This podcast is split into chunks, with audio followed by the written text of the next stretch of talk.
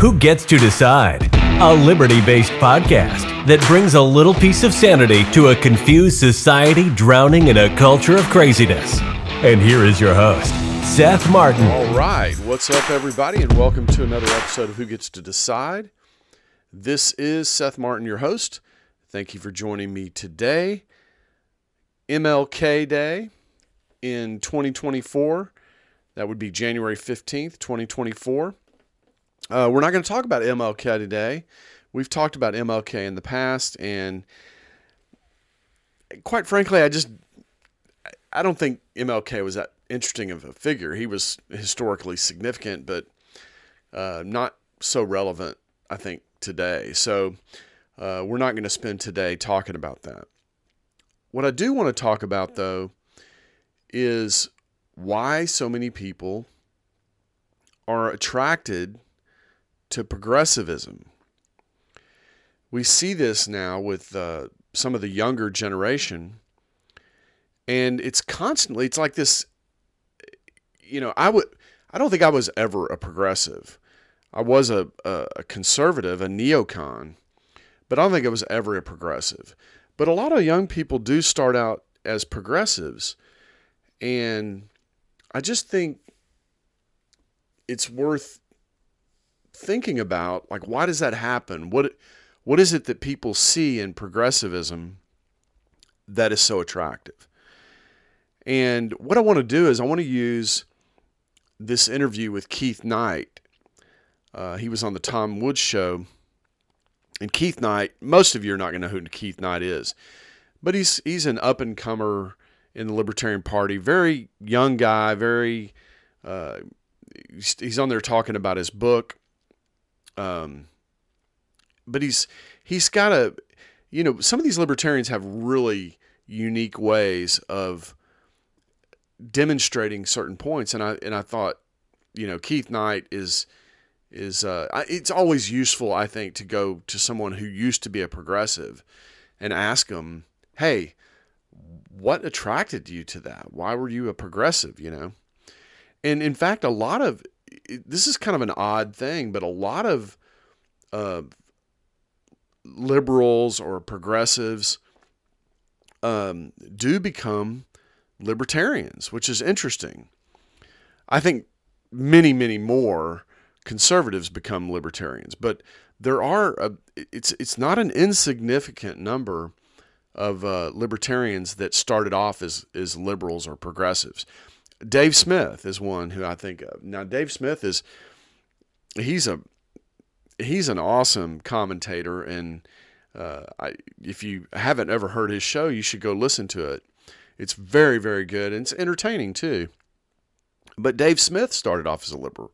He's a comic. In fact, you can go to YouTube for free and watch um, Dave Smith's uh, comedy special. It's very funny. Uh, he's he's a very good comedian. Um, I think if you go to comicdavesmith.com, uh, you can find his his um, probably a link. It, it, I think it's on YouTube, but you can probably find a link to his uh, comedy special there at Comic Dave Smith. Um, but I always think about this because one of the reasons I think this is important to to think about and discuss is because we need to reach some of these people. These people are going to destroy America. I mean, America's already going to be destroyed, at least financially. Um, I think there's a remnant. Uh, you know, Ron Paul said he always was trying to speak to the remnant. You know, the remnant is a is a biblical term uh, that that uh, Isaiah. Uh, if you read in, in Isaiah, Isaiah, the prophet Isaiah, is speaking to the remnant, right? He's just he's just talking. He's not talking to anybody in particular, but the idea is that his words will land in the remnant's ear, and and that that will satisfy his um, oh his duty uh, to prophesy. Now, Ron Paul used a very similar um, strategy during his presidential campaigns. He just he got up there and talked about what he saw was truth in the political sense that you know we were using dishonest money and all the problems with that. He talked about blowback and all these foreign interventions and, and how some of that is rolling back on us, how 9 11 was was a was a directly related to blowback. He just he just talked what he believed to be true about the world uh, as America is situated in it, and this led to more or less a revolution. I think most people now some people in the conservative movement they don't see the Ron Paul revolution as a revolution. You know, they they they saw it as kind of a flash in the pan. But I can just tell you that the libertarian almost uh, almost uh, the majority of the growth, uh, the vast majority of the growth in the Libertarian Party over the last 25 years was was all due to Ron Paul. And when you when you talk when you when you listen to anybody who's anybody in the in the uh, libertarian movement today, they all came out of the Ron Paul movement. Now, I I personally did not. I was one of those idiots who thought Ron Paul was an isolationist, and there was a lot of things I liked about Ron Paul, but his foreign policy was something I disagreed with. And in retrospect, he was right, and I was very wrong.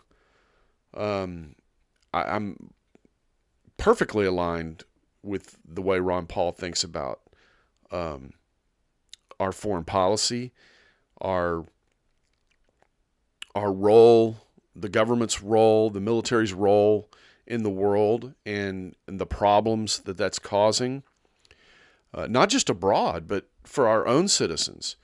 Um, a lot of the debt and deficits have to do with this hegemony that we're trying to uh, perpetuate around the world, this this empire. And uh, Ron Paul was very much on top of that, way back in 2007. And so, anyway, getting back to the point of this episode, I just think it's important exercise to listen to people who used to be liberals or progressives and, and kind of ask them why are you the way you are now? Now there's some other clips we're going to play in here too because because Keith Knight is just I think he's really good at making arguments or explaining things in a way that is effective in reaching people. And I think that's always effective when you're talking about politics and, and political movements because most people don't they don't really think about it. I mean they they they they basically parrot what the news media says and and that is not helpful when when we're going in the wrong direction. So, um, so I want to play a little bit from Keith Knight here. He's going to talk initially about why he became a libertarian. You know, why was he a progressive in the first place, and why and how he became a libertarian. Probably the initial reason was there was a dichotomy in front of me. We have two groups of people people who want to give you food, clothing, shelter, healthcare, education. And then there's another group of people who want to charge you for these things. They just create costs out of the thin, you know, blue sky. They they want you to have to work to achieve something, whereas other people want to give it to you. When you're facing this dichotomy, obviously it seems like, well, am I a nice person who's compassionate, or am I somewhat of a jerk? So you can almost say, how is it? Maybe, you know, the billionaire class could believe something because they could easily buy this stuff. But how have so many millions of people, half the country more or less, been duped into thinking you should have to buy things instead of getting them for free? So when I was faced with that, I said, well, one, it seems like it's, you know, much more economically efficient to give people something instead of always having to work. That seems burdensome. And it seems much more compassionate to help or not to help. So uh, that was the dichotomy I was faced with, and that's why I probably joined. I now, as I mentioned, I, I personally have never thought this way. I mean, I always thought that there, you know, if if something, if somebody created something, uh, for example, let's say a car. You know, a car is is not something just laying in a field ready for somebody to claim it. I mean, real resources uh, knowledge and work goes into the production of a vehicle, right? So there's it's not something we should just get for free. I mean, I've never I never really understood that. Now he's not talking about a car, but he's talking about food and clothing. Same thing with a shirt. You know, somebody had to grow the cotton, uh, spin the cotton into material, cut it out in a pattern, sew it into a shirt. Well, all that all that has to happen. You know, I mean, it's it's just not like you can just walk around and find clothing on the ground and put it on your body. You know, the, these are these are resources that that come about by people's know-how, uh, their ingenuity, their investment. Um, essentially, it's what we refer to as the the division of labor. The division of labor. You know, the farmer. There, there's a famous. Uh, let me let me just say this real quick. There's a famous essay by a guy named Leonard Read, and you should go just go Google it. Maybe I'll put a link into it uh, in the show notes page. But it's it's called I Pencil, and it's a very famous essay. And Leonard Read basically, what he says in I Pencil, is that no one person possesses the knowledge to produce a pencil. Okay? Now that seems on the surface you think, "Oh, come on." It, you know, a pencil's very simple. Surely, you know, there's somebody that knows how to produce a pencil. But when you when you break it down and you say, "Okay, well the wood has to be it has to be harvested from a forest, you know. So there's there's a whole industry called forestry that that produces wood. And, you know, there are people that understand forestry, but then the same people that understand forestry don't understand the metal industry, you know, the steel industry. You know, you got that little band that holds the eraser on. And then when you're talking about the eraser, that's made out of a rubber a rubber material. So the same people that know forestry don't know rubber or steel. So all these things have to come together to produce a pencil. Now, you might have a you know, a rich benefactor who wants to give pencils away for free to people.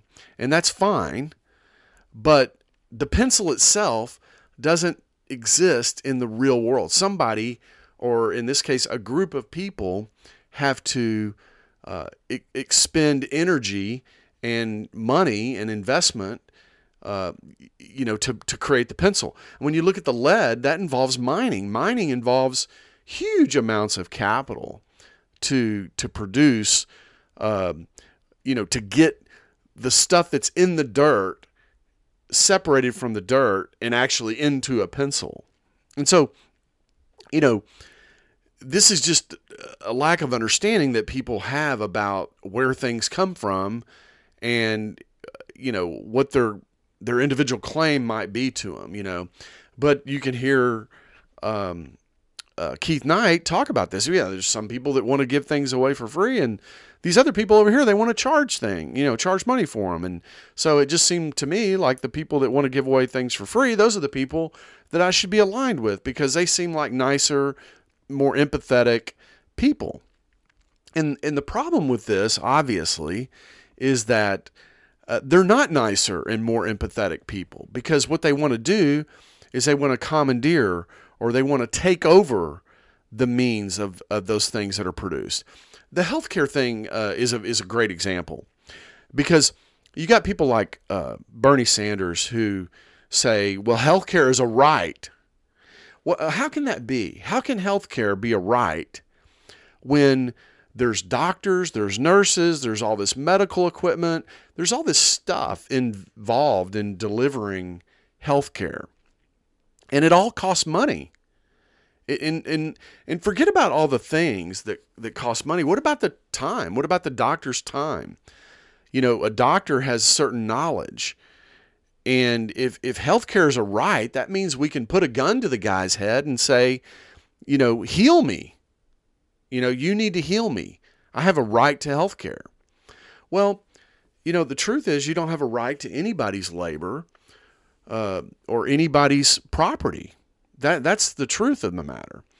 And and the government standing up and and and saying that that you do and garnering political votes so that we can uh, get a 51% majority to commandeer all these things from people, that doesn't make it legitimate. And so I understand that it's a nicer message, you know, that things should be for free, but I mean, just go drop somebody in the middle of the Amazon forest and say, and, and just tell them, hey, everything here is for free and see how long they survive. I mean, you know, you're not going to live very long in the Amazon forest where everything is free, but there's nothing that you that you can use, right? You have to you have all that free stuff. You have to turn it into things to tools, uh, weapons to hunt animals or to trap animals or whatever. You you have to turn all that into something that you can use to help you survive in that forest. And this just for whatever reason this escapes people and uh, I always think it's interesting though to to hear from people about the way they think about things. So so Keith is Keith Knight knows all this now. You know, he's learned his lesson. But there's something about being young, and he's still young. But there's something about being young that just brings people into these ideas where they're like, why do we even need money? You know, why do we why do we have all these why does everything cost money? You know, why can't we just have things for free? And uh, you know, this is why because nothing you wouldn't find anything of value that's actually free other than the air you breathe and the water maybe you drink. But everything else that's for free, it's not useful. Somebody has to turn it into something useful in order for you to be able to use it. Also, have to say, growing up in, uh, I was in Phoenix, Arizona my whole life. I went to school here and often thought of as a red or purple state, but the, the schools that I went to were extremely blue. So I was always having in the back of my mind that America, good place now, however, uniquely uh, bad because of slavery and because of things like Jim Crow. So when we saw this name on the ballot, Barack Obama, we were all excited that this has to be the guy we support. This is the major hurdle that we're finally getting over this terrible racist, sexist, xenophobic past of ours by electing this, this guy. So it was both the thought of, you know, we're really achieving something. I'm really part of something unique in uh, the rearview mirror of history, uh, as it'll be seen by getting this guy elected. And it's the compassionate philosophy. Those are the main reasons I was attracted to it. This narrative about America being uniquely evil because of slavery is is ridiculous. I mean, the entire world had slavery um, at the time America did. In fact, I mean, just read the Bible. Go go back two thousand years. They talk about manservants and woman servants. Those are slaves. Um, the Jews themselves were slaves in Egypt. That's what the story of Exodus is about. Is about, uh, or if you've ever seen the Ten Commandments, and um, Moses' confrontation with Pharaoh is all about where the Jews were living in Egypt and, and were slaves. And God made a pathway for them to leave Egypt. I mean, slavery was just the condition of the world. You know, this is it's an interesting point, really, because I see this all the time, or I hear this all the time, where people judge um, something that happened in the past as if it were to happen today. Like, yes, slavery is gone today. But most of these people criticizing slavery, had they lived 2,000 years ago, would be just like people 2,000 years ago. Well, well, this is the way it is, you know. They wouldn't think anything about it. But somehow people think it's okay to judge the past as if it's happened or happening today.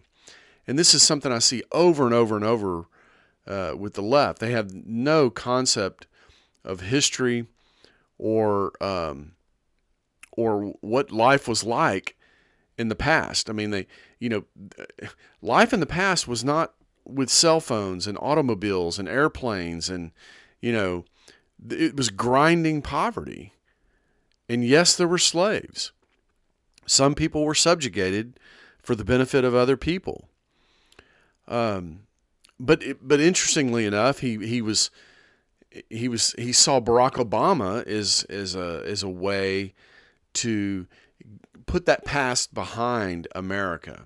And a lot of people did, by the way. A lot of people saw Obama that way.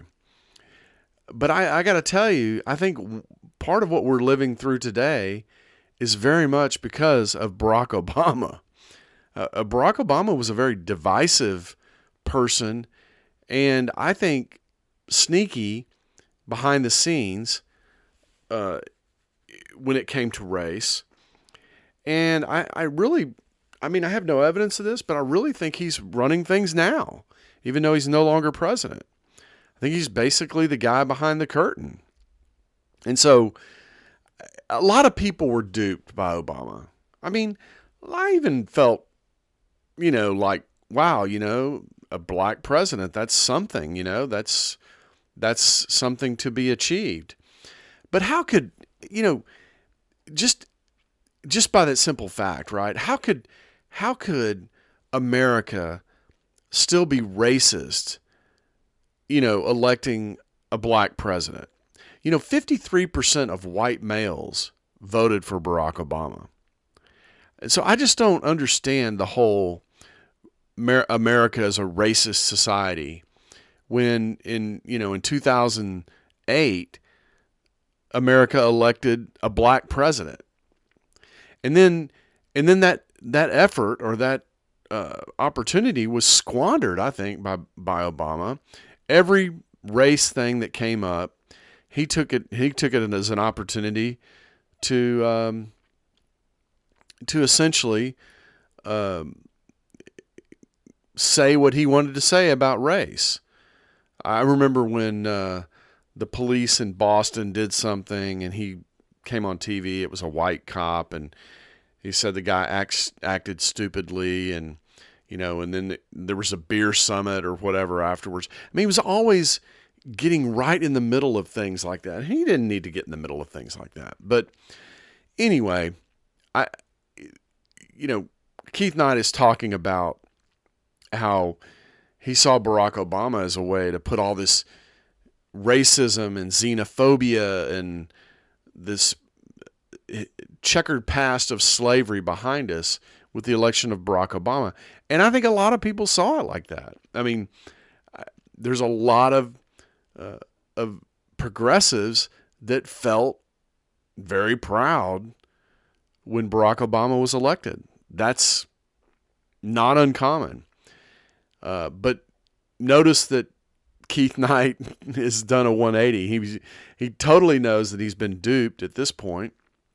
And uh, the other thing to mention is is Keith Knight is much younger than me, but uh, you know, and so school. I don't know what it's like to be in school today, but it, I do get the sense that America is being slandered in public schools. You know, there's there's people learning some um, oppressive, you know, oppressor and oppressed type history of America. And that's not what's unique about America. Like, if you're going to learn about America, it, it, it's not helpful, I don't think, uh, for free people anyway, to learn that America was oppressive. Every government everywhere is oppressive, okay?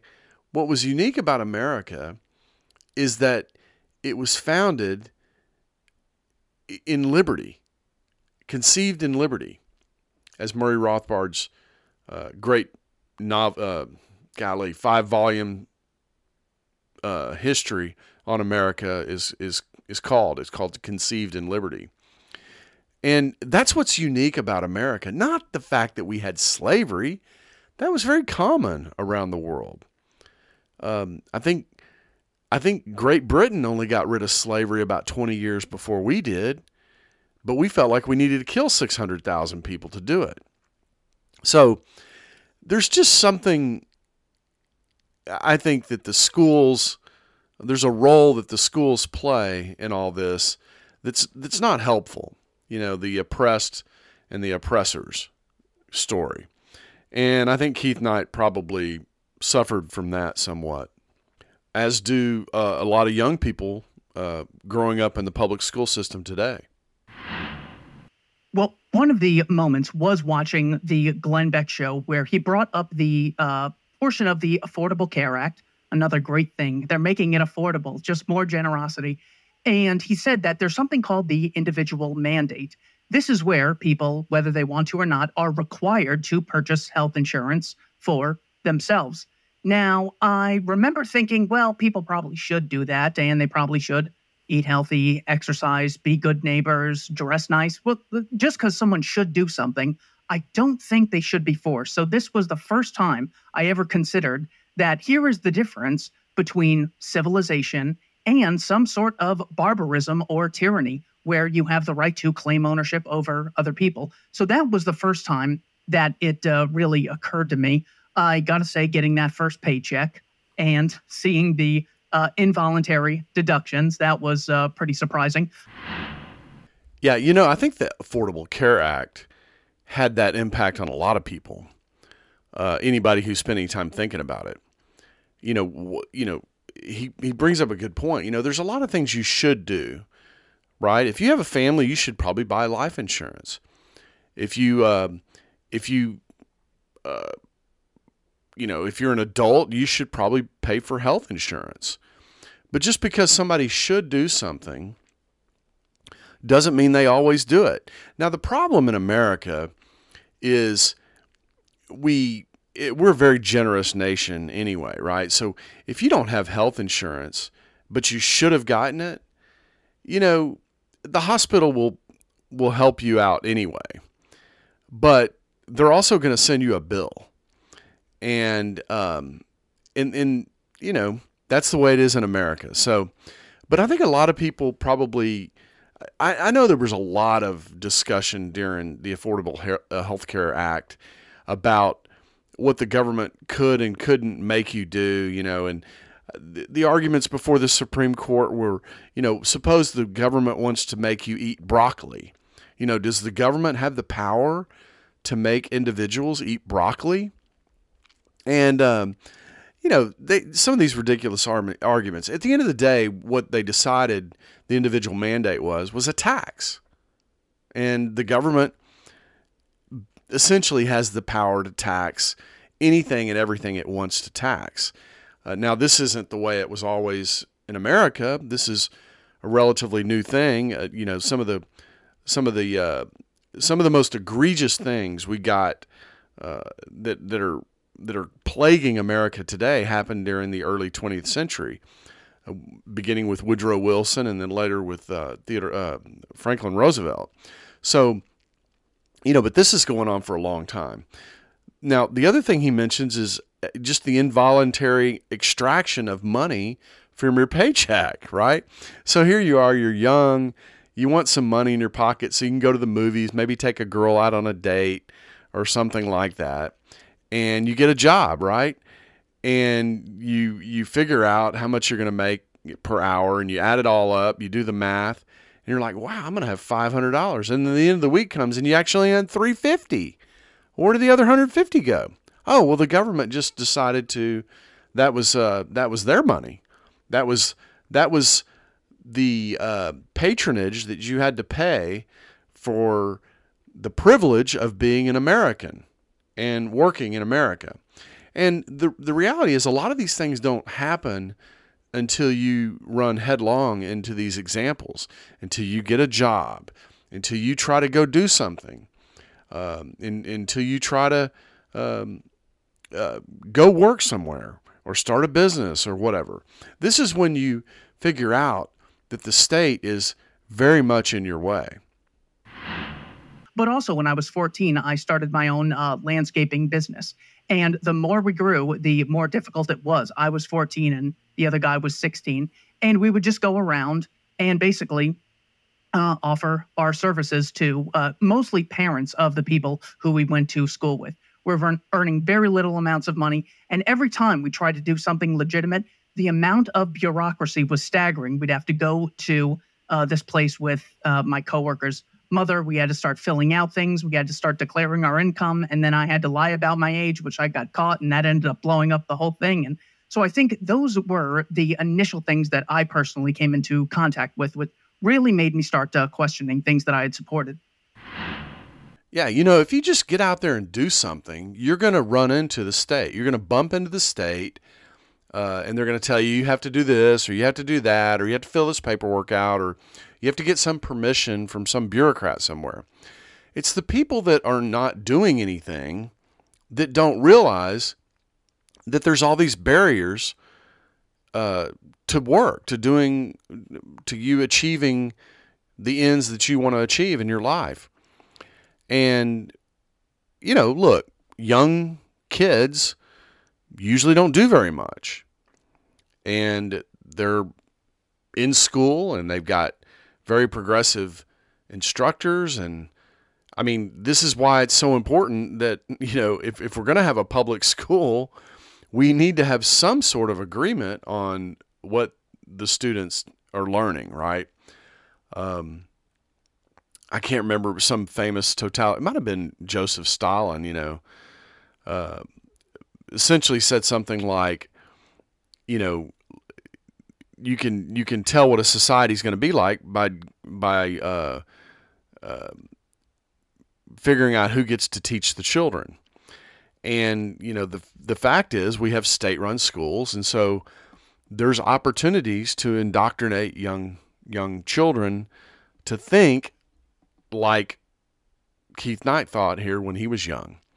But as you can see, if you're if you're someone who's ambitious and you want to get out there and you want to do something, you want to make your mark in the world, you're going to run into the to the state. That's just the nature of it. So uh, anyway, I thought it would be I thought it was just a good idea to kind of just investigate this this whole what is so attractive about progressivism and liberalism. And when I say liberalism, I really mean progressivism. And uh, I think this story is very common. I, I, think if you if you've got friends out there that are liberals, this is probably their story too.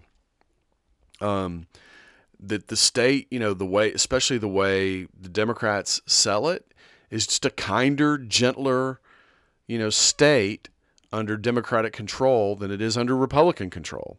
Republicans somewhat understand that you know there's no such thing as a money tree and there's production there's labor there's you know even the bible you know look even the bible says if you don't work you shall not eat you know? So work is a good thing. And just because the government can print up a bunch of pieces of paper and give them to people for nothing doesn't mean that they should do that. Certainly this is not good for individual liberty. All right, well, I'm going to go ahead and wrap up the show this evening. Thank you for coming in. I hope that was a interesting subject for you, something to talk about uh, among friends. And um, join me tomorrow or the day after tomorrow, and we'll have another interesting. In fact, I'm going to play some Keith Knight. I'm going to play several uh, several of the upcoming episodes are going to be Keith Knight because he has such a good way of explaining the the the negative, you know, the downside of having this all powerful state. He's got some really good examples, and uh, so we're going to play a couple of. Um, a couple of our episodes are going to have more Keith Knight. So, and go out and get Keith Knight's book. It's Why I Left Progressivism um, I'll put a link to it in the show notes page, and I'll put a couple of links in the show notes page for you. Uh, the interview with Tom Woods, um, uh, his book, Keith Knight's book, and uh, there was one other link I was going to put in there, and I'll have to. Oh, I Pencil by Leonard Read. So look for those in the in the show notes, or uh, you know, uh, down below on the episode notes, and come back tomorrow and listen. And if you do, I'll be here to do it all over again. Peace.